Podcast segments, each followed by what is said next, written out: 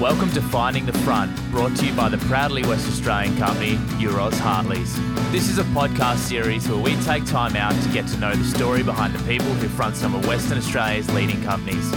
We look back at some of the moments in their life and career that shaped the journey to being the leader they are today and provide you with some real insights into the way they think and approach things, both in business and in life.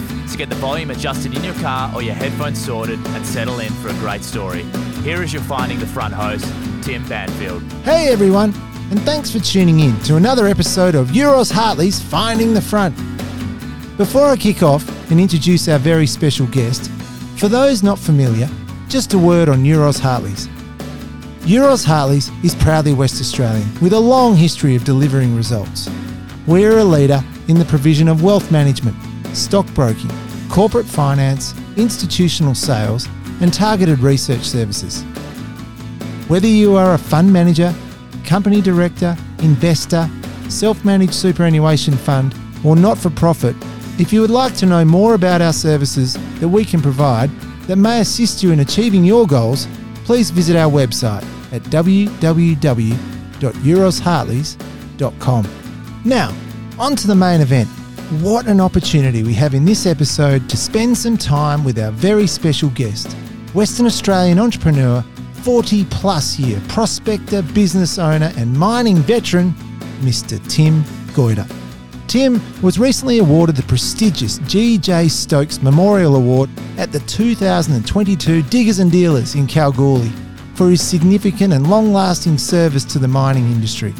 In this captivating and seriously insightful chat, Tim shares his epic journey, including family and life, his upbringing on the farm, prospecting, and pegging his first tenements in his early 20s, the early days of getting involved in listed companies, running a goldfields drilling company, right through to the background and story behind his involvement in DevEx Resources and the two well documented success stories that eventuated, being Chalice Mining and Liontown Resources.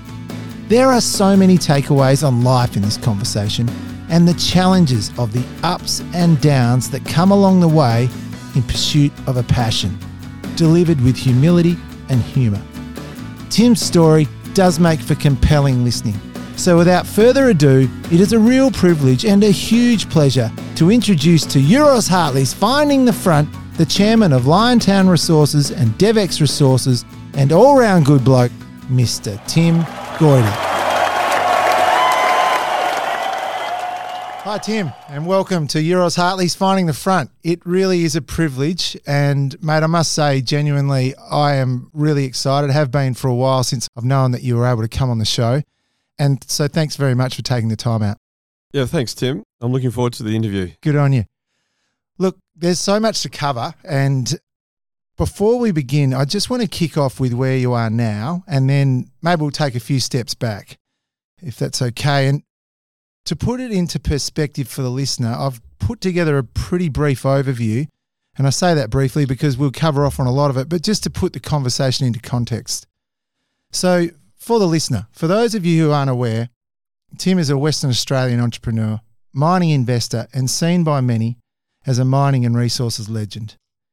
He has over 40 years' experience in the resource industry, from vast exploration to owning a drilling business to building listed companies and he has an enviable track record of successful investment and serious shareholder value creation in the Australian and international resources sector.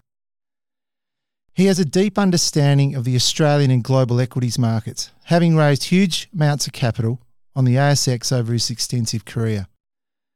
Tim has been involved in the formation and management of a number of very well known publicly listed companies. In November 2021, he stepped down as chair of Chalice Mining, a company he founded in 2006 with a 20 cent IPO, raising around $7.5 million. He led that company for 15 years, overseeing the historic Julimar nickel, copper, platinum group discovery. This company currently has a market cap of around $2 billion, with Tim still a major shareholder at around 9%. He is currently the chairman of emerging Tier 1 battery minerals producer Liontown Resources, a company that he also listed in 2006 at 20 cents. This company currently has a market cap of around $4.5 billion, with Tim still a major shareholder, owning around 15% of the stock. And he is currently chairman of Explorer DevEx Resources. This company has a market cap of around $100 million, and Tim is a major shareholder, owning around 15% of the company. For his lifetime of efforts, Tim received the GJ Stokes Memorial Award at this year's annual Diggers and Dealers Mining Forum in Kalgoorlie for his significant and lasting contribution to the mining industry. So, to give listeners a bit of an idea on the prestige of this award, previous winners include illustrious names such as David Reed, Sir Lawrence Brodie Hall, Nick Giorgetta, George Jones, Andrew Forrest, Ron Sayers, Mark Creasy, Mark Cutifani, and Gina Rinehart. Wow, what a career. And on behalf of all of us and the listeners, congratulations on the award. Huge recognition, and it's just the start, but we can't wait to have a chat. Well, thanks, Tim. Hope I don't let you down. There's a lot, a lot to get through. So, Tim, one of the key things around finding the front is the background of our guests, and this is particularly important with regards to your background and what shaped you as the person you are today. And I did some digging around. I noted that you were born in the beautiful, well known southern town of Balingup in WA. well, that's right. I was actually born in Bridgetown Hospital I, um, in 1954, and my parents had a farm at Balingup. Yep. And uh, it's now the site of the um, uh, Balingup Tree Farm or Padbury Tree Farm. Very pretty country, but that was a long, long time ago. Gosh. Yeah. And, and uh, the tree farms took over down there, really, didn't they? Yeah, they did. Yeah. Exactly. That's Yeah. right. A lot of the farms were bought out for forestry. And your family, how many in your family? Well, on my dad's side, there's uh, seven siblings, and on my mum's side, I think there was five. Yeah, Wow. It's a big family. big family. Yeah. Yeah. And then they had yourself. I have a brother and uh, a sister. Great. Yeah. Great. And with the regards to your family, were you guys all together on the farm for a while?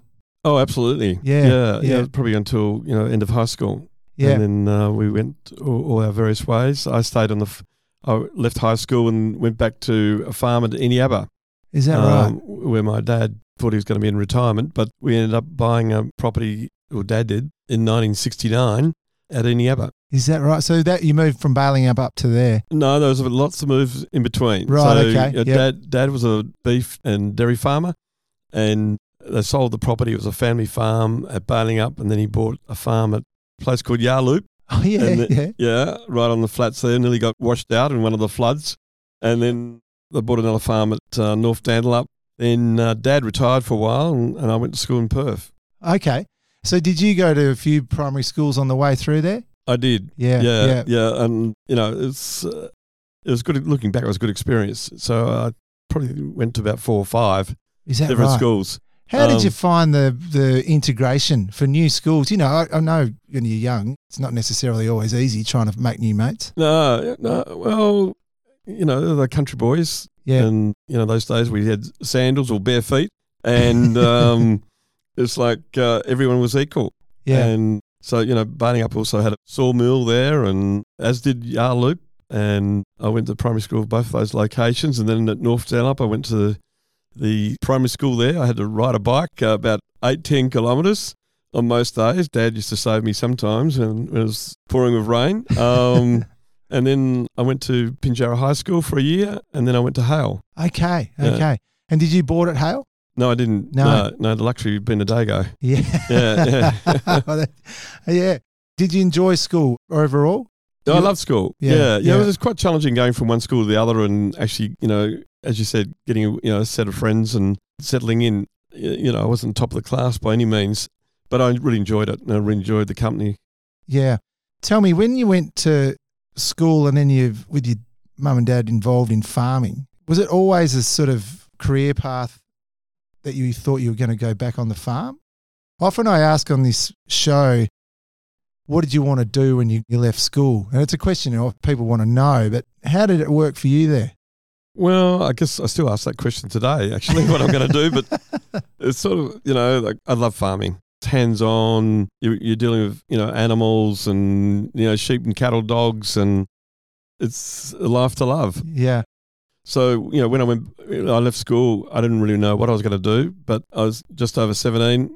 So I went back to the farm at Eneabba with dad Yeah. and mum. Yep. that was very much a hands-on role, you know, pioneering stuff really. Oh yeah. Yeah, and I really really enjoyed it. But you know, that's where I got into mining at Eneabba. Yes, Mm. yes. The mining comes naturally from there, but I was just going to ask with regards to farming.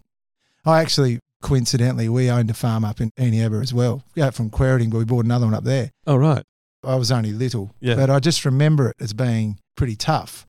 At that point, what did you learn out of farming in terms of your further career? You know, resilience, the weather, the unpredictability of the weather. And you had all that at Eneabba. Yeah, You know, it was you know, there's some parts very sandy, a tough country. Yep. But you know, very forgiving. yes, It had rainfall most years. It had the easterly wind in summer, so the whole place used to lift up, look like the Sahara Desert.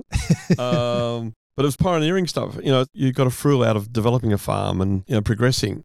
Yeah, love that, love that lifestyle. Did it sort of develop in a way through your dad and your mum in that respect, a sort of a can-do attitude?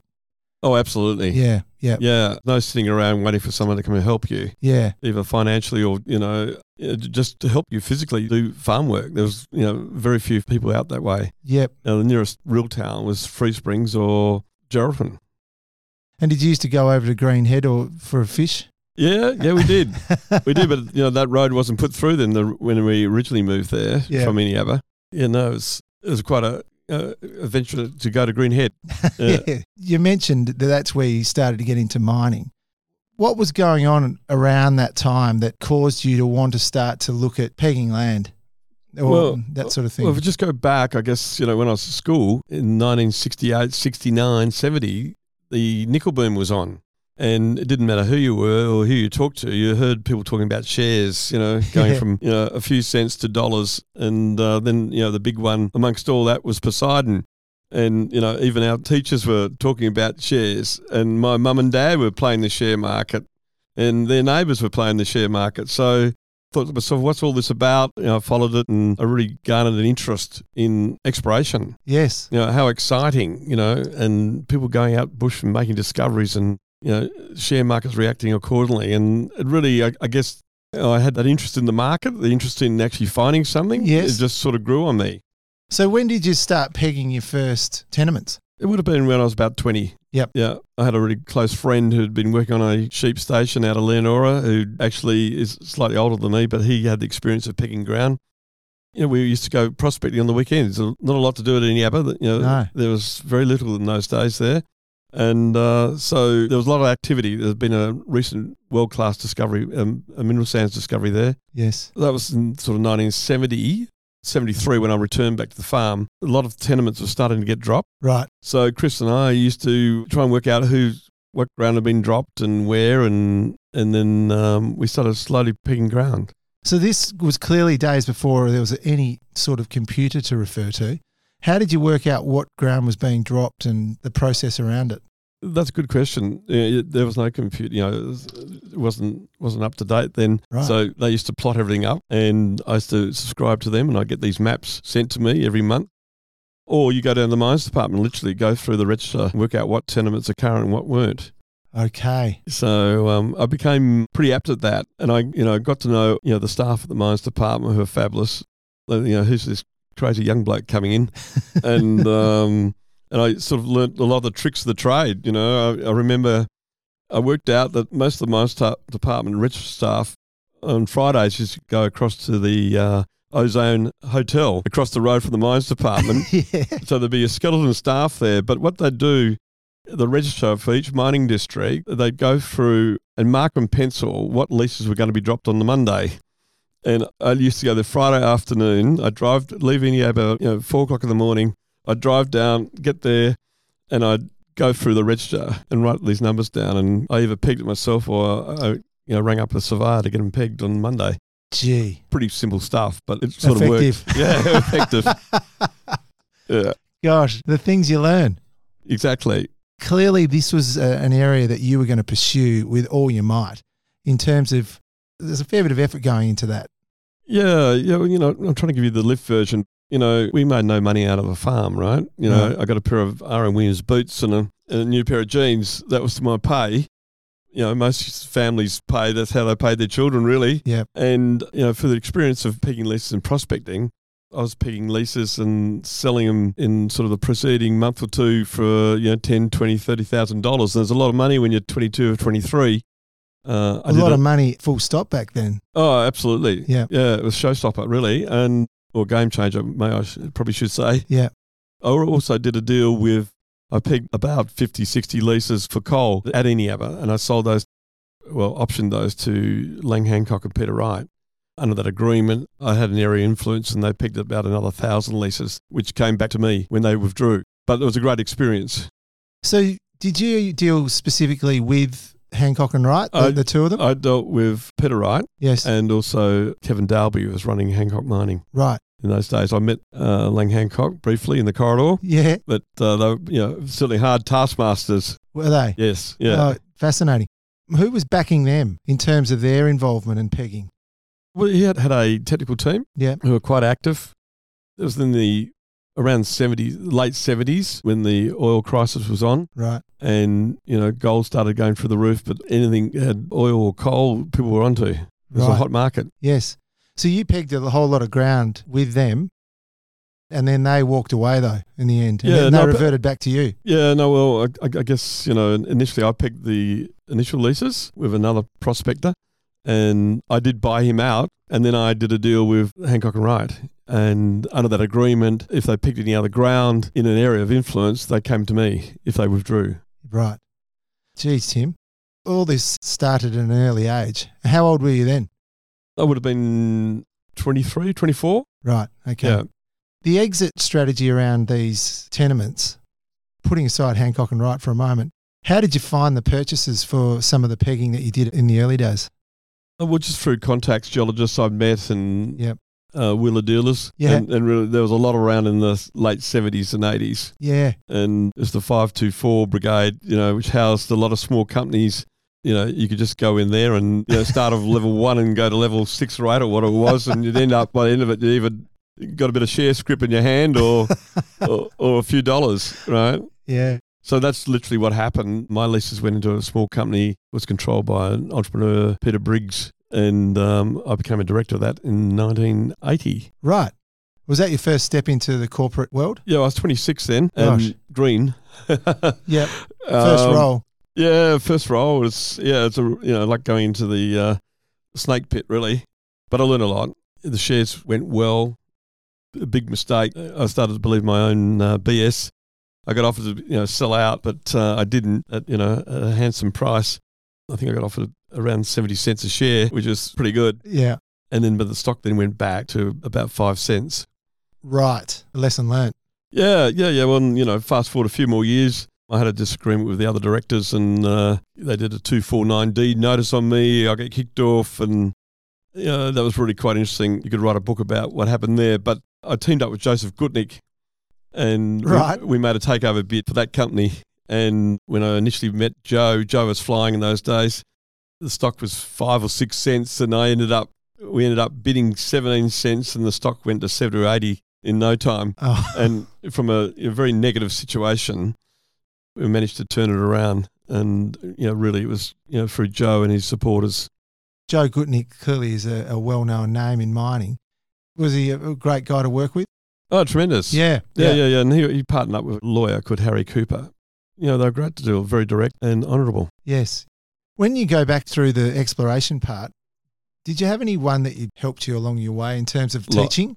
Oh, lots. I did geology at school and just got through, but um, look, you know, I got to know a lot of um, geologists who most of them are still alive. A few of my dear friends have passed now. Yes. but they taught me a lot. Really, the basics up, you know, how to you know get hold of all the data first of all. You know, you know, I learnt the ropes of getting the geological survey maps, the going into the library at the mines department.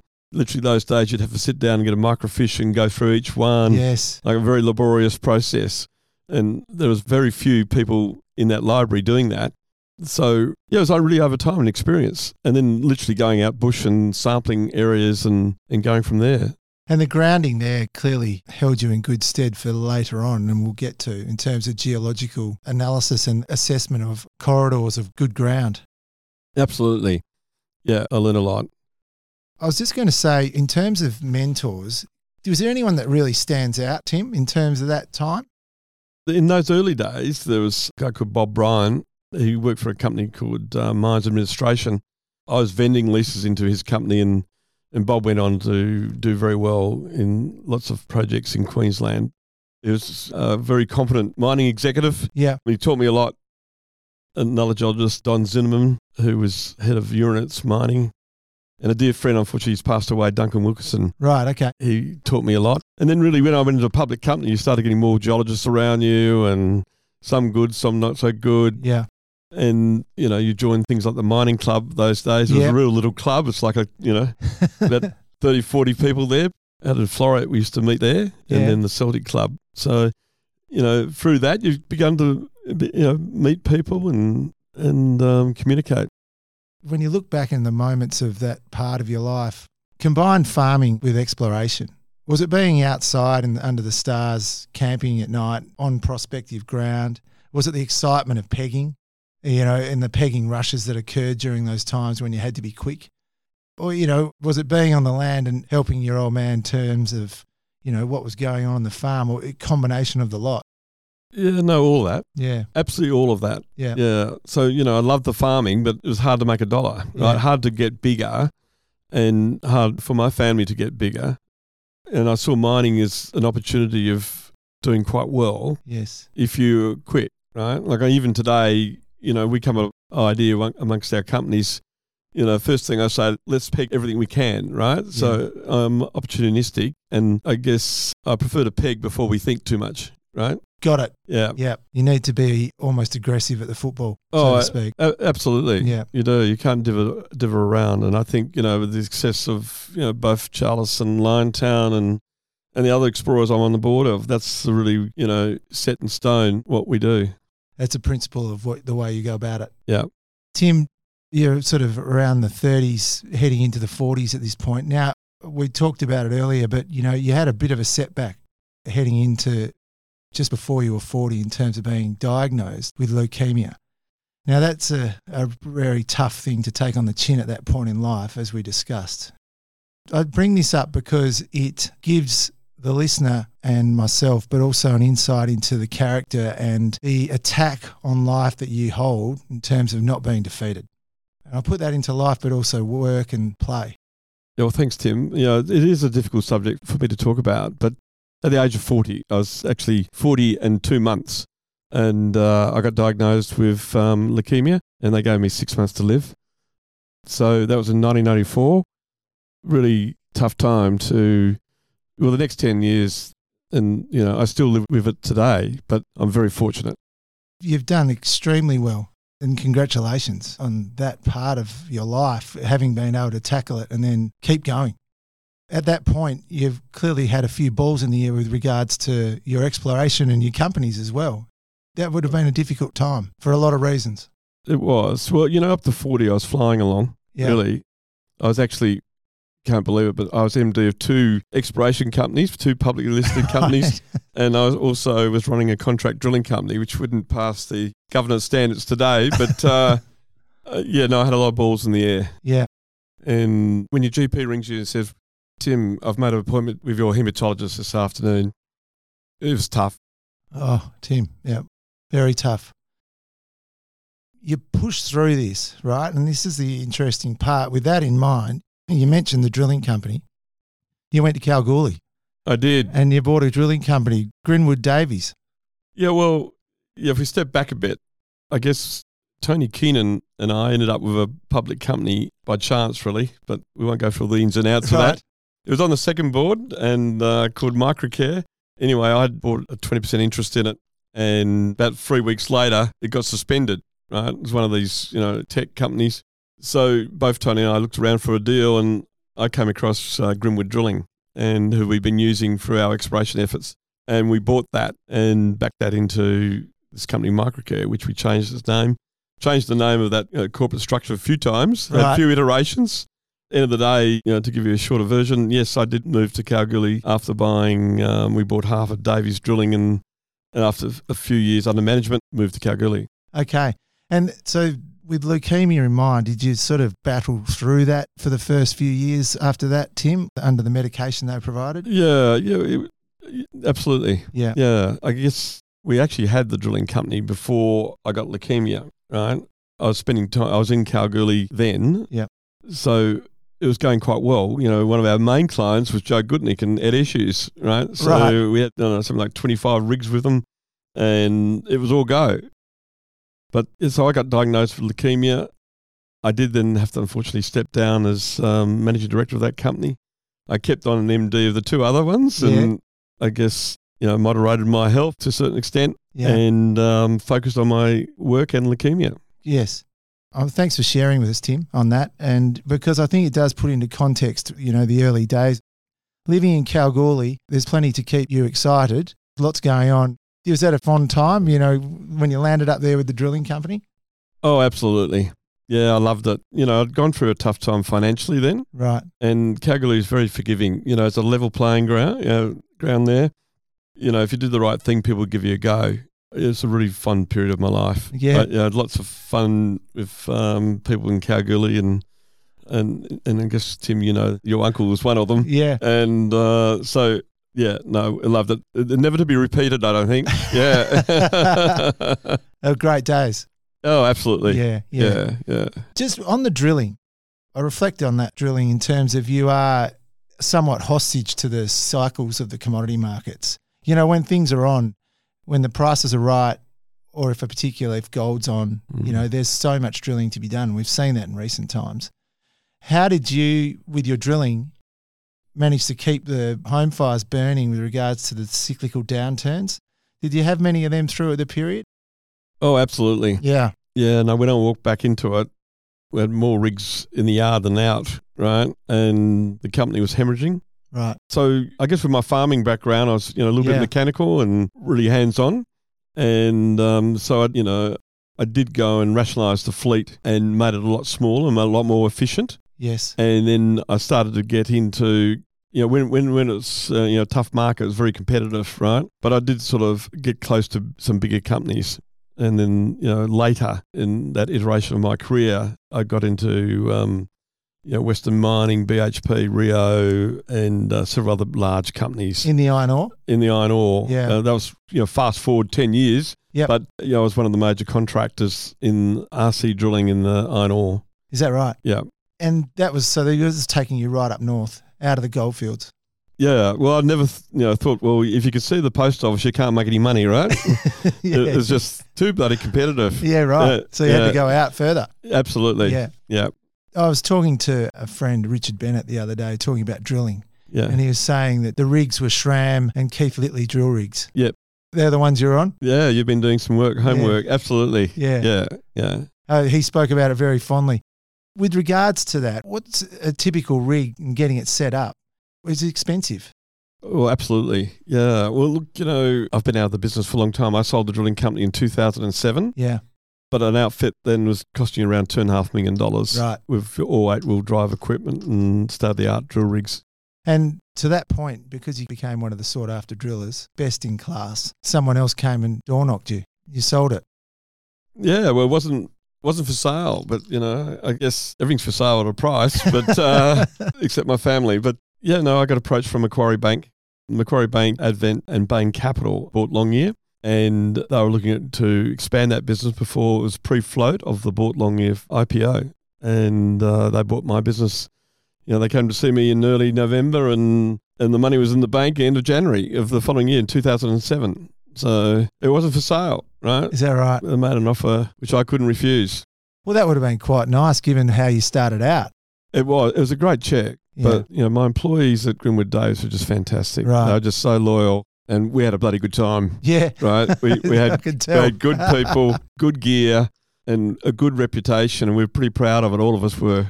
Yeah. Mm. I'm so glad you brought that up because part of the thing that comes through so clearly with your career is the importance of team. And it sounds like that's where it was in the drilling business Absolutely. and it helped you.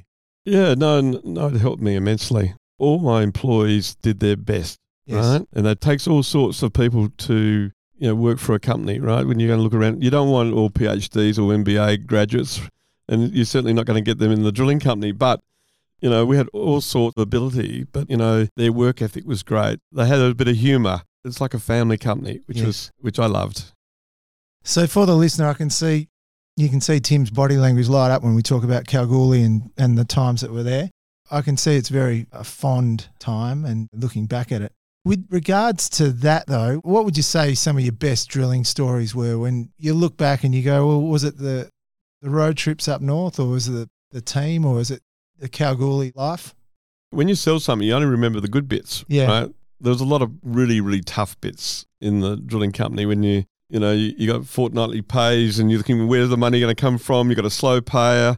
But when when the money's flowing and exploration results have been um, received in new discoveries, it's absolutely fascinating, absolutely so exciting. So you know, the company participated in a lot of discoveries. We drilled the first holes into Bronze Wing, first holes into Jundee, first holes into Kanowna Belle, first holes into Thunderbox.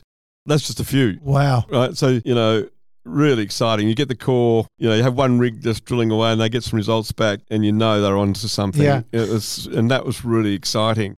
And it was also really exciting to see. You know, to build a business which needed new blood in it and needed new energy and tenacity. And, you know, we went from, you know, we respect some of the gear was pretty tired. Yes. And, you know, I had an auction for two days when I took that business over, just get rid of all the old gear.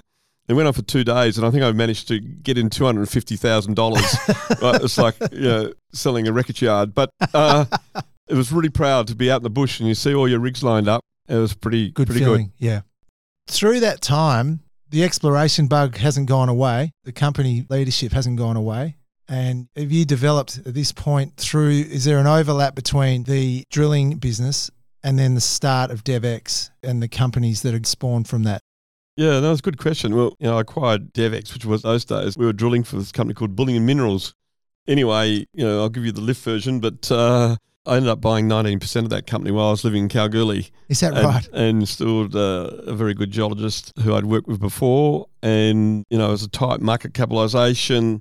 But the strategy was let's go and peg anything we thought was prospective. And we did. We pegged ground around Higginsville. Then we acquired the Chalice mine down there. Yes. We pegged ground in the Northern Territory for uranium around Jabiru. We then pegged a VMS deposit out of Charters Towers called Liontown. And Right. we had a menagerie of ground, you know, so the you know the, the, the model of about being focused with you know that, that that was out, right? So it's like It was, anything good we could peg, and we did. So what happened? Um, actually, I was reminiscing this with um, Craig Williams, who's still Yes. the director of Liontown, during the week. That I met up with Craig, and I knew Craig quite well during his days when he was with Pan Continental, and he's headed up a company called Hunter Resources. Craig then went on to form Equinox, of course, and at that stage, Equinox had got onto a project in Zambia called Lumwana, and over a few reds, Craig and I decided to bundle it all up together. So let's put the base metals in the Liontown, and the gold will go into Chalice, and both were IPOs. And we raised around $7 million, as you said earlier, yeah. Yeah. uh, for both companies, and away we went. And the old bullion became uranium equities, and that's supposed to sail away. We had the A team from the Beverley mine in um, South Australia and hunt for uranium, right? So, but it sailed away for a few years to Adelaide, but then I got it back, right? Right. But uh, going down the angle of Chalice and, and Liontown, I was either MD or executive director or chairman of those. At the same time, you had just transitioned out of the drilling business because they'd been acquired Exactly, and straight right. into them. Well, yeah, I had an, I had a shareholding in them. But, Yeah. You know, my, you know, as a director at that stage, I was a director and really thought I'd just take life a bit easier given my health concerns. You know, during Yeah. that period. Then the GFC came along, which you know is probably one of my faults. I can't not stick my fingers and nose and everything else into it.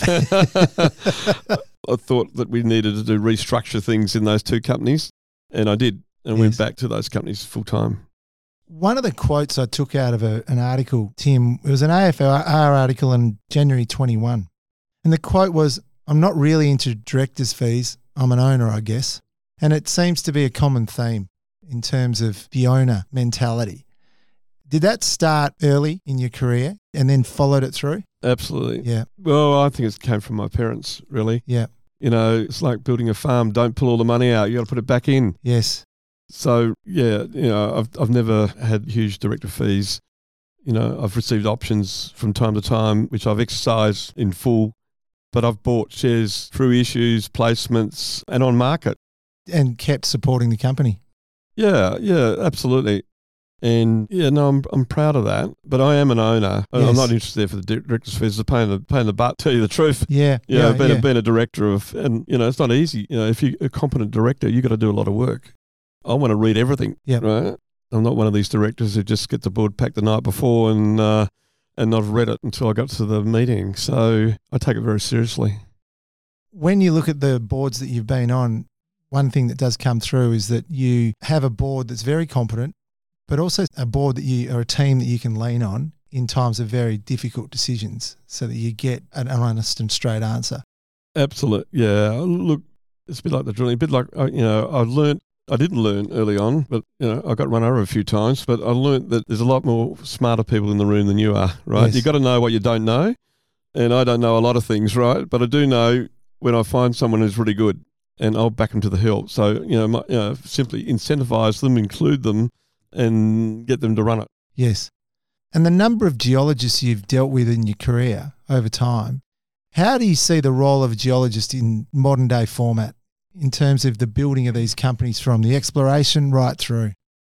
Well, geologists are really, you know, an integral part of it. Yeah. Right? But unfortunately, way geologists are trained, they're not trained commercially. You know, often aren't. You know, sometimes I get the commer- the wrong commercial aspects of things, and learn to get. You know, they, go from the back of a rab rig, and next minute they're running a company, and they haven't got that commercial nous. And that's probably where I come in. And people like me, you know, is trying to turn their ability into they're like investment advisors to a company, right? They got to advise what ground we should peg, drill, and where and what and when, right? Yes. But a lot of them lose track of that, and that's not a criticism. It's just their training. They're scientists, Yes. Okay? And I've got the greatest respect for you know many many good geologists I've worked with. And they've become integral to your business. Oh, ab- clearly. absolutely. Yeah. You know, it's a lot easier to build a company when you find something, right? But it's so bloody hard to find something. You know, people think every prospect's going to turn into a mine. I don't know what the number is. It used to be one in 100. I reckon it's one in a thousand, right? And, you know, it's getting harder and harder to find these things in geopolitically, you know, good areas. Yes. I was going to get to this a little bit with Chalice and also Liontown, but the reference to a company making prospect, it's definitive. You've got to find it before you can make the company. With regards to Chalice, you started out, and mm-hmm. it's a mm-hmm. fantastic timeline of different resources and the commercial outcomes that have come through. I was just looking through your AGM presentation, and if you went through and you started out with the IPO and then the sale of Chalice in 2007. And then we went through to Zara Gold and acquired for seven. What a deal. Mm. Sold for a US 114. Can we just talk through this in a little bit, Tim? Just Chalice is a, an unbelievable story, but the way that you've built the company over the 15 years and how it's evolved. Yeah, well, it started a long time ago, as you just pointed out. Yeah. But, you know, we did raise around $7 million at 20 cents a share. And we went down and drilled, you know, the deeps at Chalice mine there. We drilled it quite aggressively, drilling 800 to 850 metre holes and decided that, you know, it did cut off, right, at depth.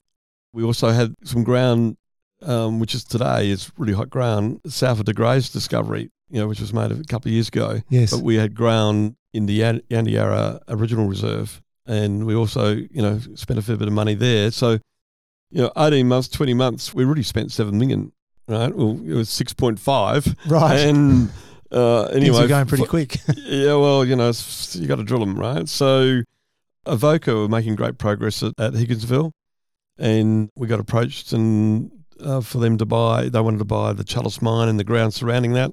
So we sold it and we got about $10 million worth of shares. So then we had to find something to replace it. So, you know, I do play the market and uh, I'd sort of been in a company, little company called Sub Sahara and right. they used to have their autumn issue, their uh, winter issue, their spring issue. and um, anyway, when, when the GFC came along, really there was no one else to take stock, right? So I gave them a call. They had this really nice gold project in Eritrea. And also, may I say, they had one in Tanzania. But unfortunately, the one in Tanzania got sold out just a whisker before we got there.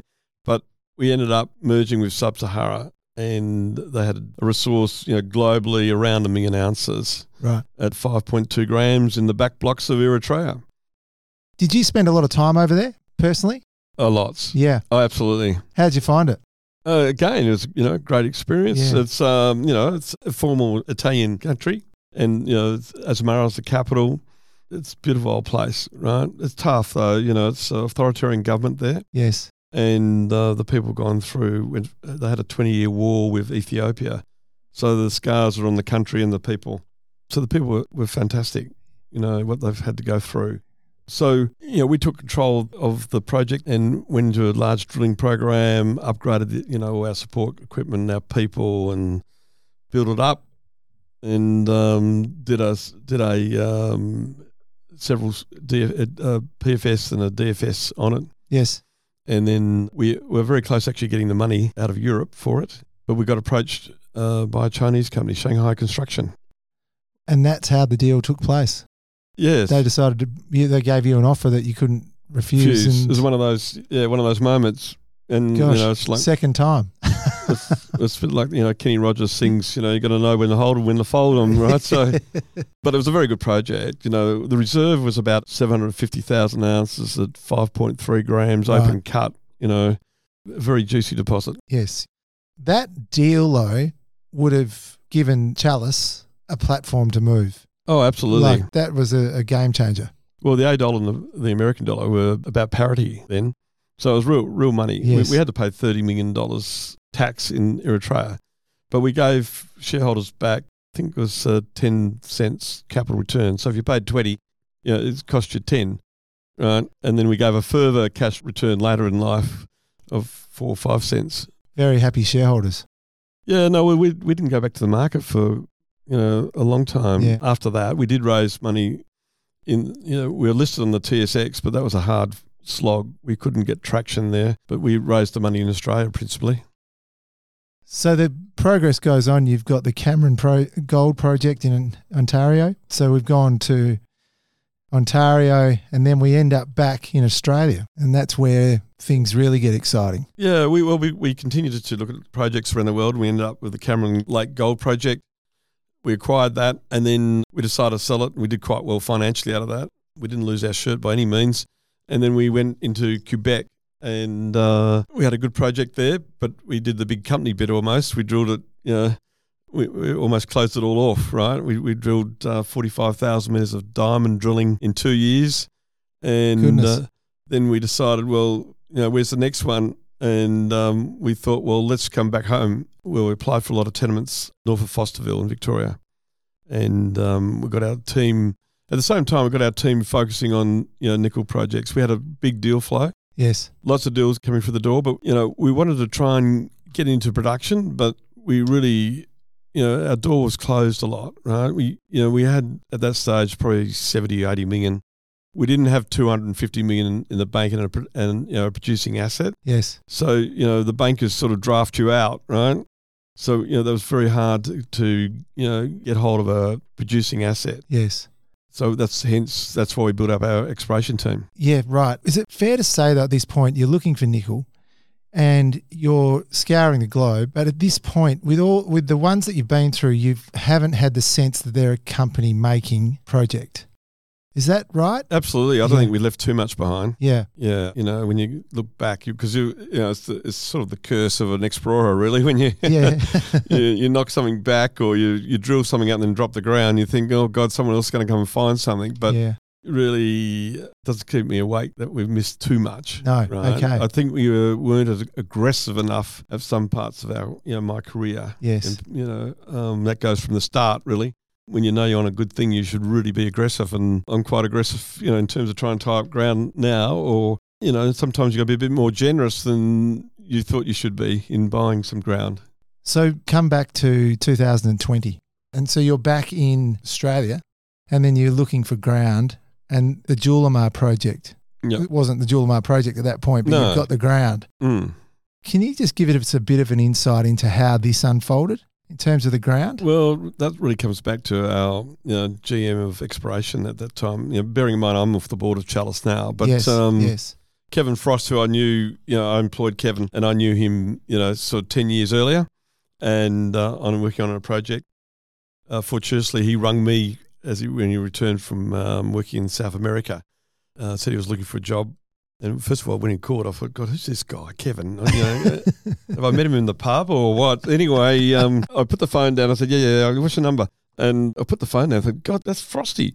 So I literally I rang him back and I said, "You get yourself in tomorrow here tomorrow morning," and uh, I employed him. The rest is history. So the company was very much you know, Kevin's background's nickel. You know, I'm a big fan of sulfide nickel deposits. Been looking but not finding anything.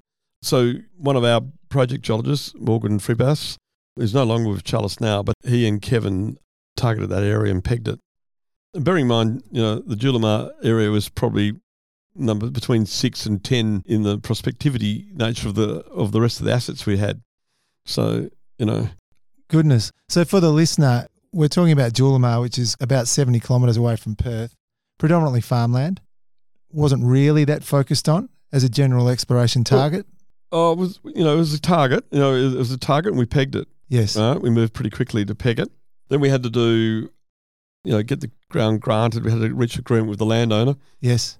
who uh, happened to be a person I knew very well, Peter Bartlett, who's you know Kalgoorlieite and a well-renowned uh, mining entrepreneur. Very well known. and ran Barminco, owned and ran Barminco.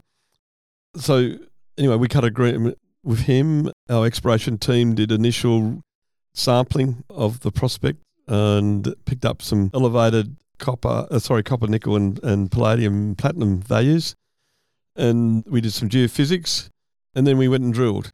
And that's when it. I think it, went, it was around the 220. Was it When almost through COVID. COVID? Was it? Yeah, Yeah, yeah. absolutely. Yeah. Yeah, the whole whole office supposed to be at home, but Kevin Frost and I were the only ones in the office when that happened. And I can remember that young geologist called it in from uh, on his mobile and said, you know, Kevin, you know, I've, I've hit massive sulfides here. And Frosty came in, and, and Frosty's a man of few words. but he said, I think we might be onto something, right? And anyway, time went on. The next few hours, and we drilled. I can't remember the exact numbers of that intersection, but it was 20, 30 meters thick, and we couldn't believe ourselves. yeah, it was yeah, incredible. Incredible. Mm. Incredible. At that point, Chalice went, in proverbial terms, ballistic in terms of its Mm. value. After announcing it was the largest nickel sulfide find globally in over 20 years and was the biggest platinum group's element discovery in Australian history, establishing the foundation for a world class green metals project. How did that actually? I mean, I know you said it was an interesting time, but how did that feel? Oh, I still, I still got to pinch myself, right? You know, I was at Chalice's AGM, and I'm, you know, I'm in, very interested, supportive shareholder, and I was sitting on the other side of the lectern yesterday morning, and I was listening to the, you know, the presentation by, by Alex, Yes. and yeah, it was unbelievable. Some of the widths they're drilling now, and actually knowing the science behind all of it all, you know, the, like the lookalike ore bodies around the world, yes. and this geology can produce just huge deposits, right? And I, you know, I think we will be drilling there. Chalice will be drilling there for the next ten or fifteen years, Right. And you know, clearly these things, massive or large as they are, that you know, nature's got a way of hiding them, and you know, we're going to find a lot more there. And after 15 years and you're on the other side, Hmm. how does it feel like not being at the helm? Oh, I think you got to know. I, I guess it comes back to my nature. I like to. I'm not a control freak, No. but I really like to drive the ship. Yeah. Right? You, know, you can't drive 10 ships at once. So you got to get the right person, the right team in there. And particularly, you know, as one gets older, you need a, you know, you need to delegate. Doing that in itself is fantastic. Actually looking at, you know, the team we got in there led by Alex, you know, a young guy, I gave a chance. You know, when Alex joined us, he was circa 30. And I know when I was 30, I thought I knew everything, and Alex did too. But but he's proved himself. You know, it's fantastic to see that in the team, Yes. right? So it feels pretty good. well, I couldn't help but note um, on your retirement. And Tim's alluded to Alex Dorsch, Managing Director and CEO, but his speech, I'd just like to reiterate. On behalf of the Chalice team, I would like to extend my most heartfelt thanks and absolute best wishes to Tim, who has been an incredible influence on me, both professionally and personally. I owe him a huge amount of gratitude for his exceptional leadership and guidance over the past four years. Tim has steered the company through a remarkable journey over the past 15 years, overseeing its transition from gold exploration in Australia and Northern Africa to its current status as one of the most exciting discovery stories in recent history. Chalice has delivered a remarkable return to shareholders over this time, and Tim has been absolutely pivotal in this long term success. We wish him the very best for a well earned retirement, and we are very grateful for his continued support in an advisory capacity. I mean, that's pretty powerful stuff when you're coming from a guy that you employed at the age of 30, and it must have made you feel proud Well, on a number of levels. It, it does. Yeah, know, and, yeah. and, and, you know, I've got no children, but I see Alex as, as one of them. Oh, Yeah. that's really special. Simultaneously, we've got Liontown. Liontown also listed in 2006 at 20 cents. It's emerged, as I said earlier, into a tier one battery minerals producer.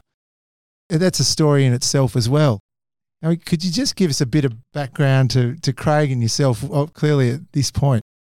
Yeah, well, we got the facts straight the other night over dinner at, down at Steve's. But uh, about 2004, Craig and I, it was a wintry day, and we had two bottles of uh, Henschke down at Steve's and talked about, cut the deal about putting Equinox's ground together with with my stable. And hence, uh, what came out the other end was Liontown. yes. So we had nickel, a nickel deal at Higginsville, which was part of the Chalice ground we had down there. Uh, and Equinox were, were farming into that. Equinox also had ground around Ernest Henry, and we had the Liontown deposit, the VMS deposit, near Charters Towers. Yes. So, you know, it seemed quite easy. You know, like minded people, we put the deal together in no time, uh, you know. And uh, probably by the end of uh, the first bottle, we had it squared away, and the second one was for celebrating. Uh, but we floated, raised seven million dollars, and then uh, again we had um, several rigs drilling at uh, in uh, Queensland at Liontown, and we are spending money like straight off the bat. We had two or three rigs in there, and then the GFC came along, Yes. and we're about to push the button on a on a large placement, and the GFC came along, and we were financially embarrassed. Basically, we had you know less than a million dollars in the bank, and we had to rebuild ourselves. So we we did sell that deposit ultimately, but we didn't get paid for the whole lot. We sold it to Kagara, and unfortunately, they went into liquidation. So So that when you're at a million dollars, you haven't got a lot of time left. Is that right? mm, yeah, no, well, you know. During the period of Liontown, it got down to twenty grand, I think, and right. And, and so I'd, I'd have the company secretary come into my office just standing there with his mouth opening saying, how are you going to fund this thing? I, Don't worry about it, you know? And But to So- me, Tim, this goes back, right back, you know, and, and I maybe just pause there and just say, well, this is where, whether it's intestinal fortitude, whether it's the willingness, the persistence, the ability to keep going, to see opportunity in periods of time where an uncertainty is surrounding you. Clearly at Liontown, this is one of those moments. oh, uh, we had several moments like that in Liontown, definitely. And then also, you know, DevEx, particularly, Chalice was, you know, after doing the deal in Eritrea, we were cashed up, we were rich. You know, it's a lot easier to, to operate when you have money. Yes. but Liontown had a bumpy ride. But you know, it does come back. It's it's in my DNA. I think it's from my parents. You know, um, mum and dad were very optimistic people. My sister and brother are. Real glass half full. Yeah, absolutely. Yeah. Like you know, you had to be when you're farming, and you had to be when you're prospecting. You had to be when you have a drilling company. And you know, one of my dear friends uh, owned a large contracting business. And he said, Tim, just keep the humour up as we knock back a couple more beers, right? So, you know, uh, you, you got to have a laugh like you are now, Tim, Yeah. and it can get it gets you through, right? Yeah. And you know the alternative's not very good. no, no. Mm. So at twenty thousand in the bank and a mining company to operate, things were starting to get a bit hairy at that point. Yeah, and then- and of course, you know, you're very reliant on your shareholders. One thing I've learnt, and I've learned over you know, a period of time, is you're only good as your shareholders. Right. Yes. And and I've got a very supportive group of shareholders and I recognise them. Number one, look, I've guided the ship to the right place, but those shareholders have been rock solid. You know, you go and look at the register of Chalice and Liontown, people's lives have been changed, right? Yes. Yes. And they would, would walk over hot coals for me Yeah. and have. Yeah. yeah. Yeah. Which is a huge amount of respect. It was both ways. Yeah. You know, you become friends, right? And, and I've never bullshitted to them. No.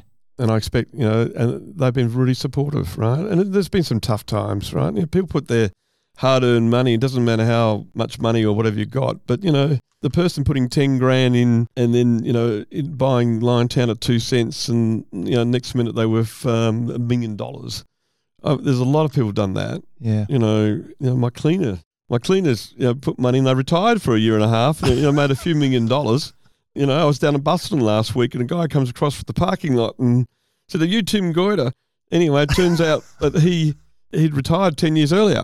Right? We've got lots of stories, life changing. You know, people my age have you know lost their money uh, Yes. and, and have put the last two hundred grand into one of our stocks and made money and, and now living Very living very well. Yes. Yeah. And that's you know, we've got to continue on with that. We can't drop the ball now, right? But it is very gratifying. Yes. And some of those people, you know, I rang up when we only had twenty grand in the bank and you know, trying to cobble together. I remember trying to raise a couple of million dollars for start drilling at um, Kathleen Valley, and you know we had a few holes into it, but you know you go around the analysts, and and much as I respect them, they all give you a hard. Oh, this is not quite good enough. That's not good. yeah. Oh, you got a problem with this, a problem with that, da da da da. And in hindsight, they did, did me a favour because I had to write a check out for a bit more money and take a bit more stock. So yeah, so so yeah, yeah.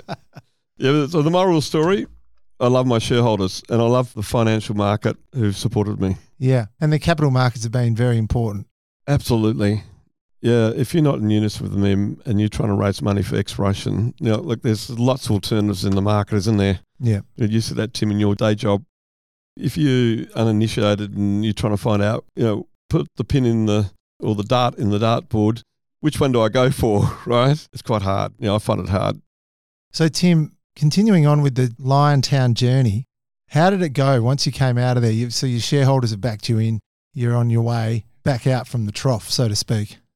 So we were in Tanzania, you know, after we were selling our Queensland projects, and I'll just you know, try and condense it, condense 10 years into a couple of minutes. But we then went to Tanzania and um, we discovered a uh, small deposit there, which we're expanding around five or 600,000 ounces. And we're about to consolidate further ground. But at the time, there was a shift in the politics in Tanzania. And uh, the new president wasn't friendly towards mining, and essentially our leases wouldn't get renewed. So we knew we had to do something. And I guess I made a decision and I recommended to the board that we get into lithium, and, and which we did. So, So- just pause there. What the lithium price was moving? The lithium price was moving, but you know, being a bit of a car nut, I'd sort of looked at EVs and Yes. I thought, you know, you know, sometimes in your, in mining or in, a lot of things, you've got to make a pivotal move, and It's a uh, macro way in, in yeah, it, it, it was, yeah. Um, we did have a look at lithium in Tanzania, but that you know prospect didn't go far. Yep. But we looked out through Africa and then decided, well, you know, the best place to look is in Australia, and we acquired the Bino lithium project and Kathleen Valley and Buldania almost in succession. right. Going forward, though, Kathleen Valley became the predominant focus. Absolutely, yeah. And that's Mm. when clearly things started to move in a, in a purposeful and meaningful direction for the Uh, lithium. No, it did. With the, with the first you know, few holes were really interesting. Yes. And then I guess you know the market was falling away. The lithium price had that initial you know run to thousand dollars a ton. Yeah. And then it dramatically fell back. You know, up by the stairs, down by the escalator, and we're you know we're in a trough.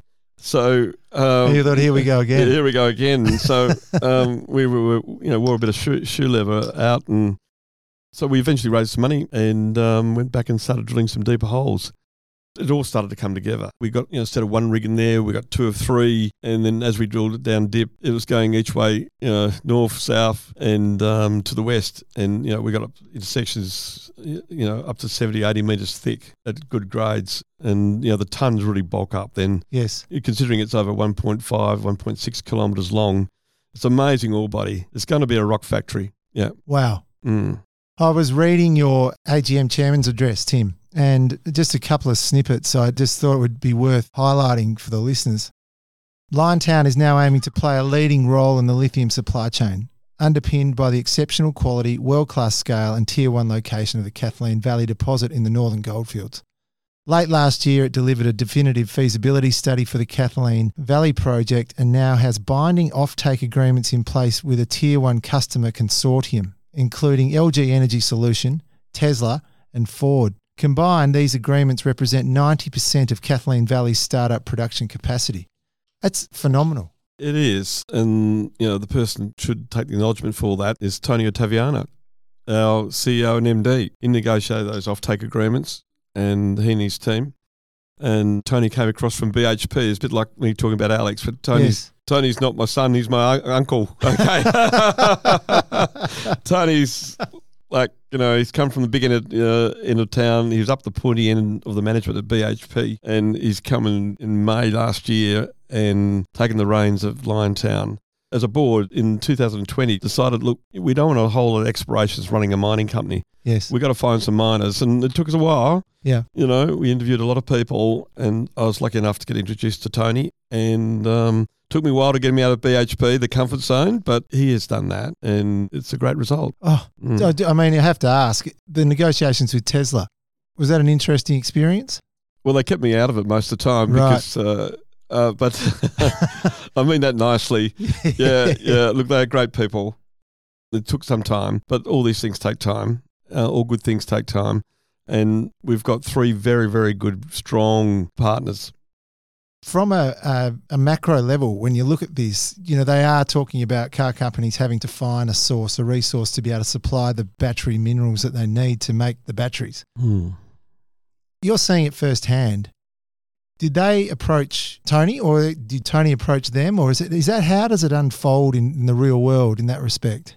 Well, I guess when, you know, if we go back a few years, you know, we decided to try and keep our project 100% owned. Right. And, you know, we did have interests from other folk a couple of years back, but really we as a board decided, no, let's not do that. Let's prove up what we've got there. Yes. So when Tony joined us, we'd assembled a team and we used a merchant bank, Green Hills, who worked closely with Tony. And we approached all sorts, you know, players in the business Okay. all around the world. Yes, right? right. So then, you know, some OEMs said, no, there's no way we want to get that far down the supply chain. And well, most did. Most did. So you're dealing with, you know, traders really. But it's it, it started to turn, right? And it took us a little while. Everyone, you know, sort of expressed interest, but uh, we'll come back later when you're when you've done your DFS.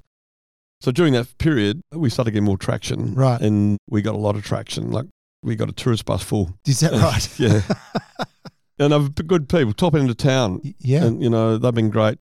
But you know, the end of the day, it's sort of it's, you know there's a new paradigm shift for the price of lithium going up every day. yes. You know, if you're a buyer, it's a bit like trying to buy a house. You think, God, am I missing out? I'm going to miss out, get the fear of missing out, or am I buying the right place and the right price? So Tony and his team managed to work through all that, and you know, hence the deals with Tesla and LG, and and Ford was a little bit different. Ford just didn't want to miss out. Okay. They said, "How can we help you?" We were negotiating with the trading banks, and we're very close to signing a term sheet with them. However, you know the old story: you got to know what you want. And we wanted three hundred million on you know straightforward terms and conditions, and that's what we got from Ford in, in record time. So they're very happy to come to the party. They've been tremendous. Yeah. Been absolutely tremendous. God, that's so interesting.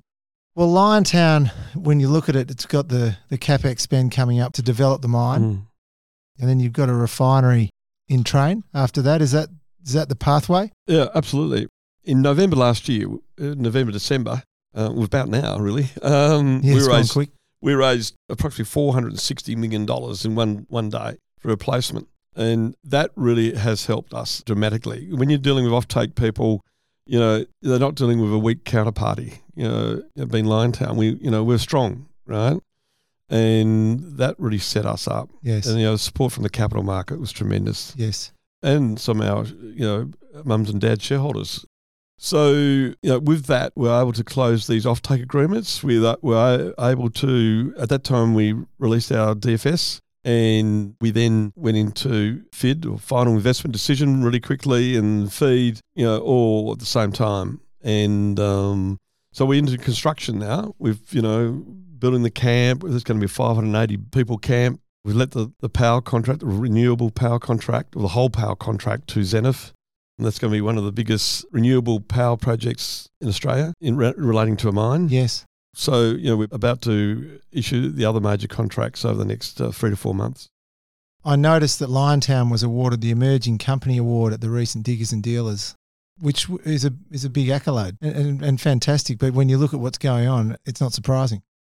Well, look, it is. You know, I've been involved with Diggers and Dealers, you know, on the other side of the fence for a long time, you know, and went to the first one when Jeff was there, and most, of I think I've only missed a couple, two, three over the years, but to actually get, get up, uh, when Tony got up and received that award and get the Yes. support is absolutely fantastic. We're, you know, we're very indebted with the um, with the Diggers and Dealers that award, and we treasure it.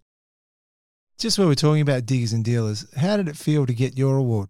What a celebrated company that you're Well, in, and Unbelievable. oh, it's unbelievable. Yeah, I, I well- mean, looking at it from the outside, let alone Yeah. how you feel. Yeah, you know, it, it was fantastic to get that award from your peers. Exploration is a very lonely business. You either got it or you haven't. You know, I can remember leaving many diggers and dealers feeling a bit jealous, actually. You know, not having a deposit, still, you know, rolling around the dirt and dust trying to find something. and you think, geez, how, how do we crack the code? And, uh, and we got two within, within three, you know, in quick succession over three years. Yes. So to be standing up in front of the, you know, 12, 1300 people and, you know, making a short speech is, you know, a real highlight of my life. Oh, good on you. Well, as I said to you before, congratulations.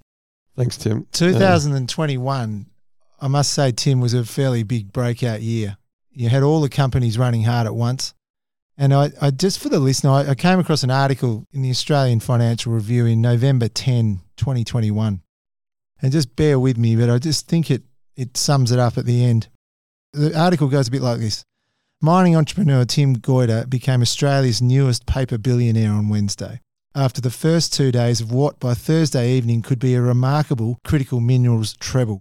The lithium developer that counts Mr. Goyder as chairman and 17% shareholder, Liontown Resources, will on Thursday publish a feasibility study into a new Australian lithium mine and hopes to spark the sort of market frenzy generated by Tuesday's news that Mr. Goyder's Chalice Mining had made one of the best Australian mineral discoveries since the turn of the century. The 35% rally in Chalice shares over the past two days sparked a 26% rally in a third company that counts Mr. Goyder as chairman and major shareholder, DevEx Resources, which is searching for critical minerals close to Chalice in Western Australia's Julimar province. The huge week of corporate activity for Mr. Goyder, who also owns 12% of Chalice and has stakes in another ASX listed companies such as Mineral 260, took his paper wealth narrowly past $1 billion during Wednesday's trading session. And this is the point. I don't believe it. I am the same person. I've got my feet firmly on the ground, he said when asked how the billionaire label felt. It's not only about the money. I've aspired to make discoveries and create something, and we have done that. I find that part very invigorating. I'm a man of simple means. I like a nice bottle of red and a lot of laughs. I just read that and I thought that wraps it up. That 2021, when you read the background, is phenomenal. How you've been able to, it's almost like the stars aligned. And after all of the hardship, and I put that into context of your health, the times when things were tough, the drilling company when it was in reverse cash flow and you built that up, the days on the farm when it's dry and you know it's tough. And you bring it all together and it accumulated. It's like you won the premiership in one year. And and then the, the way the Fin Review described it, I thought was was quite special at the bottom. It gave it a lot of reality. And I, I think for the listener, that really reflects the way Tim's expressing himself at the moment. I just wanted to highlight that. Mm, thanks, Tim. It's um, it's been a, I mean, and you you overlay that with the, the recent award, and it's it's been a good couple of years. oh, tremendous. Absolutely tremendous. No one can doubt that. no. So I just wanted a, a quick side note. Middle 2000, 2014, 15, you met your wife Linda, That's, oh, you know too much. and I, uh, I, I just, I just thought it's it's special because it's special in a number of ways. And I was just wondering because the purpose of finding the front is more about understanding what drives the person and the key supports and learnings that they've had and people who have influenced. And clearly, Linda's been a big influence. How did you meet Linda? oh, f- friends introduced us. Yeah. and uh, we sort of you know got on very well. The first date and the second date, you know, we went, went off the movies and we got to know each other quite well, really. And it's fantastic. Yeah. You know, I you know married late and and when I was sixty, you know, we've got a fabulous relationship. You know, Linda loves what I do. She loves the uh, ups and the downs and the. Well, Well, it's probably been more ups and downs. Well, yeah, that's right. I keep saying this, these markets don't always go up, but you know, she, she co-invests with me and takes a lot of interest in what I, you know, what I do, Yeah. and attends all the shareholder meetings and goes on road shows with me around the world. Yep. and is a very big supporter of mine, and I'm indebted to her. It's Yeah. fantastic. Yeah. And the other part of that, I suppose, with Linda is have you looked at farming again? Is it sort of, I know now you've retired off Chalice, is farming coming back on the radar a bit more, Tim? Um, or I'd love to get a farm, Yeah, but- would you? Right. but the runways get shorter. That's the problem. You know, the reality. You know, uh, you know, I love cattle. you haven't and- lost that interest, no. And absolutely, and who knows what will happen. But I enjoy what I do now, and I enjoy life and enjoy people. Yeah, fantastic. I know I'm very conscious of your time. I have got a few sort of questions, and I, I, frame this around. There'll be a lot of people listening here that are aspiring managing directors of listed companies. There'll be corporate people who are interested in how you've done it. There'll be owners who take the path that you've expressed of you know, ownership, and investors that have got heavy equity in companies and they're are interested in how you approach things. So I just wanted to come at it from questions from these sorts of aspirants that would, would be interested in your views. So the first one, and, and I think this one was really interesting in terms of survival, survival of the small cap world. It's a key characteristic that I've observed with mining entrepreneurs over many years that they totally back themselves. It's almost an unwavering confidence in their ability to be able to achieve what they set out to achieve. Can you just give us a bit of a, a quick snapshot on, on what you think it takes to be that mining entrepreneur to get there from your experience? I think you've got to be very hands on. You've got to listen to people. Yes. And you've got to surround with you. I know you know, having small companies, you can't always get the best board or the best technical team, but you know, get a good tight team around you, including the board. And you want your board to actually do some work. Yes. And you know, it's a contact game as well. You know, in terms of knowing someone on the board may know someone else to make a phone call. So you know, you got to run it really tight, and you've got to be committed. It's a seven day week job, really, and it's not from working from home. It's uh, Yeah. in the office, in the bush, on a plane. It's a total commitment. That'd be my advice. Yeah. But also surrounding with a small team who are committed, right? And being open. I guess when I look back at my career, and I've missed a few opportunities and got very close to some really good ones, put the cynic mind behind you. Yeah. Sometimes you've got to have a go when you see an opportunity. Yes. Thanks, Tim. We touched on this with Chalice and Liontown, but the challenge of finding a company making prospect or resource. When do you leave a prospect behind? Don't get too attached.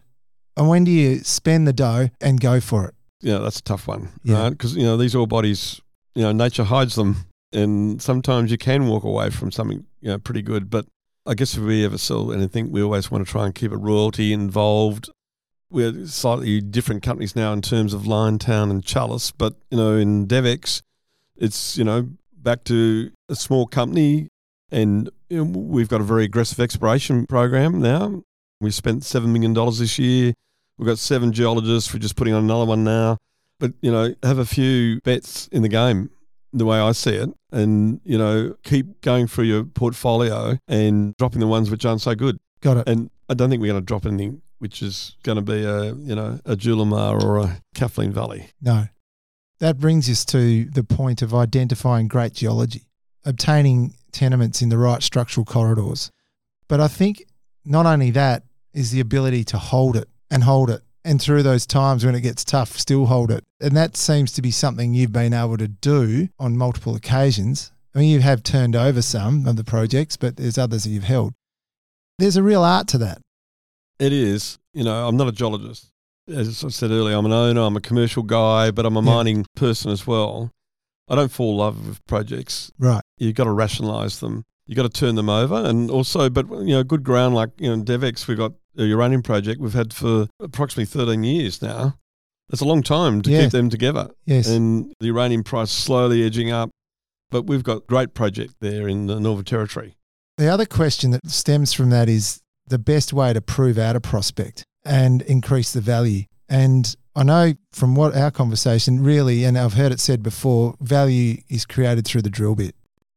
How do you see it? Absolutely, but you just got to drill the right spot, right? That's that's that, that's the challenge Yeah. uh, and the opportunity. But when you get onto something, you've got to get in drill, right? It's a total commitment, and you can do all the talking, promoting, have the best website, blah blah blah.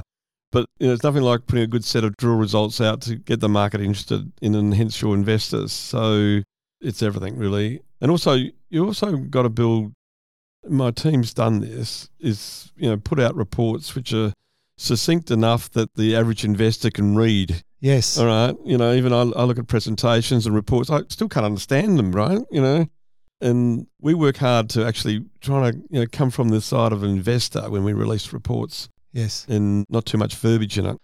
Makes a lot of sense. We touched on this earlier, but the persistence through cycles, your remaining confidence in yourself and the business. And I think particularly in Liontown when you started moving into lithium and the lithium price came down, it really did suffer in terms of the stock price. But you maintain your confidence in the, in that macro theme you could see was going to come on. Yeah, no, in a great move. Yeah, but I think that you can't chop and change too much. You, you can you can chop and change, but you've got to make sure that you, you're moving to something better, Yes. right? And we had nothing better than Kathleen Valley. But also, you, you get onto a good project, and they're going to have their day, right? You just got to wait out the cycle. So if you can prove up a mine in a, you know, when copper prices are a dollar a pound or whatever, Yeah. we know copper's going to be today. It's it's a good business, and tomorrow is going to be an extra good business. So I'm quite agnostic as to commodities. It's just getting onto the right asset At the right time. at the right time. Yeah. Talking about that, when you were drilling, and I suppose you would have seen that straight away, but the power of the gold price making exploration ground more attractive when previously a company may have gone over it, but not probably gone to the same effort when there's been a significant rise in the gold price. Have you seen that a lot through your time? Oh, absolutely. Yeah. Having the drilling company, you saw it in quick motion, right? You Yeah. know, having 25, 30 rigs drilling, you know, things were, you know, in the 80s, they've been discovered left, right, and centre. So, you know, it's gone, a tremendous amount of exploration's gone since that period, right? So, you know, millions of metres a year were drilled, and but, you know, RAB rigs were drilling down to 80, 90 metres, and now they're probably drilling to 150, 170 metres. RC rigs are now capable of drilling three or 400 metres before they're only, only drilling, you know, 150, 200. The You know, technology's getting so much Technology's better. changed. Exactly, that's Yeah. right. Just on that, how are you seeing the gold price, Tim? I'm a bit of a bull on gold. I think you can find a good, you know, gold share if you do quite well. That's Yeah. good. Yeah, I think you know the world's a bit of a crazy place at the moment. Inflation may get under control, but you know it's been a currency move, hasn't it? You know, with the uh, US dollar getting so strong Yes. and people chasing the dollar. But I think once you know tech's hit a hard spot at the moment, cryptocurrencies hit a you know, really hard spot. Bit of a bump. And, and I think you're going to see people come back to gold, Yeah. both in the equities and, and, and also the physical. the importance of team we touched on, so I won't go into that one, but I just one of the things, and we've highlighted your career, but there are so many within the mining industry that have followed similar paths but are yet to have a win or yet to taste success. You would have seen that, and I- and you would have been in that category at some points in your life. And just give us a bit of an insight into the nature of the career path as a place to try and make your way and the uncertainty that prevails around it. Well, I, I guess actually just doing it, you know, like the end result for me now is, you know, very gratifying and gratifying commercially in the amount of dollars our shares are worth. But Yeah. really, you can be a, a real participant and respected by doing your work in this business. yes, And, you know, the mineral deposits are hard to find. Circumstances occur where people, you know, miss out on things by a centimetre or two, right? And changes a life. There's a real sliding doors business, this is. You can miss out on things and look, and it's very hard. It's hard to be upbeat all the time um, when you're an explorationist yeah, and particularly a geologist because they always get blamed, right? And they shouldn't get blamed, right? And it's not easy to find. So, you know, you, you're setting the bar very high to try and find these deposits. Yes. I think you know the big thing is is trying to keep everyone's confidence up a bit, and it's easy to work for failure, Yeah. not success. Yeah. I really respect the hard work people do in this business. The the follow on from that is the excitement of building a company in the resources space uh, over the years and that rush when you're onto something and the the win and the feeling of it. You might produce your first gold bar, you might find a lithium deposit which you've just done. That adrenaline, can you describe it to us? Well, I've got different adrenaline at the age of 68 as I would have had 38. uh, and I wish I'd made some of these discoveries uh, when I was younger. Oh, look, it's one of satisfaction. Yeah. Yeah, blood pumps where you never thought it would pump again. But, um, you know, and, and, and having that, I guess, being reassured that you've actually found something Yeah. right, is a big, big thing. And it's like anything in life. You've actually, you know, have that bit of inner confidence that helps. So, yeah, it's a damn nice feeling rather than failure or not failure. You know, in this game, it's, it's, it, it- It's success. it- it's success, you know. But I do say, you know, to people, and I'm no god at this really, end of the day, is that you've got to keep going, right? And keep a bit of humour. Yeah. One thing that I just we touched on capital, we've touched on shareholders. I, I just in terms of working around the world, you've seen some amazing spots. You know, Eritrea, Tanzania, the US, Canada, Australia. Did you take things away from each region that have really shaped you in terms of that experience? They're all quite quite different, but you're dealing with people. Yeah, right. right? So you actually got to. Uh, I, I learned this, you know, early on is that you've got to be able to get on with people, communicate, and build up a level of trust. You know, it's like having trust in a relationship of anything you do in life. Yes. But also when you go into a foreign country, it's their country, and you've got to be able to build up that trust. They've got to have trust in you Yeah. That you're not going to, you know, make them look foolish. And you know, I, I, I try and do that. Hopefully, it comes naturally when I'm doing business or doing anything in my life. Yes. Separately to mining, Tim, you love red wine. What's your favourite red? It sounds like it was Henschke. I think all the Henschke range is pretty hard to beat, mate. It's the house red. and look, I had one other side note too. I, I was having a look through and I noticed that you you've got a cousin called Richard Goyder, and both of you share the same second name, Barr, B A R R. What's the heritage there? well, it's our grandfather. Yeah, Fantastic. yeah. Randolph Barr Goyder. And he used to be called Barr because Randolph wasn't really the in name. Right. Yeah. So that's where that came from. Yeah, yeah. No, I just noticed it's a, a not an often well known name, but um, now it all makes sense. And he clearly owned Wesfarmers and chair of Woodside and Qantas. Do you guys have some great conversations around business at Christmas time? Oh, no, well, quite often. Yeah, yeah, I bet. Yeah, no, it's, you know, Richard's a great guy and his feet are firmly on the ground considering his responsibilities and he's, he's a cool cat. Yeah, right? yeah. You know, with different personalities, but we certainly, um, we get on well and, and, um, and I, you know, really respect Richard, what he's done and, you know, and his ability to be able to do all these jobs, right? And get up and, and make fabulous speeches and, you know, he's someone I look up to. Oh, yeah, absolutely. Look, Tim, I, as I say, conscious of time, but I just wanted to say thank you, firstly, for taking the time out. There's a saying in life that I heard that I think reflects this conversation. And a day without laughter is a day wasted. And I think that really encapsulates what we've discussed today in terms of your attack on life.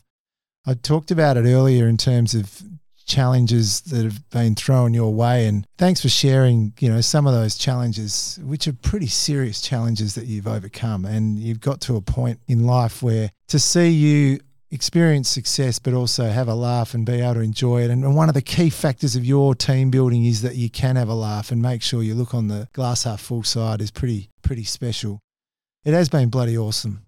We've covered some ground and I think the listeners and I are privileged to have got this insight into your life, but also your views on on your profession. And I think people take a lot away from that.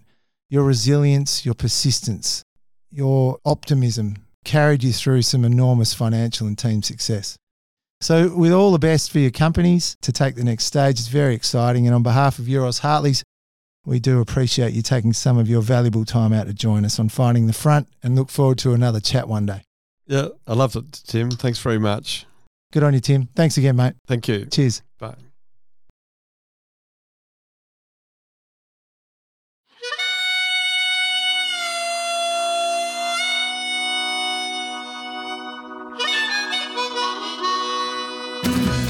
Thanks for listening to this episode of Finding the Front, brought to you by the proudly West Australian wealth management and diversified financial services company, Euroz Hartleys. If you like what you heard, please don't hesitate to tell your friends and subscribe to the podcast through your podcast host of choice. If you have any questions or would like to contact us, please email our fabulous producer Bridget on communications at eurozhartleys.com or visit our website at www.eurozhartleys.com. This podcast has been general information only. Euroz Hartleys holds Australian Financial Services Licence 230052.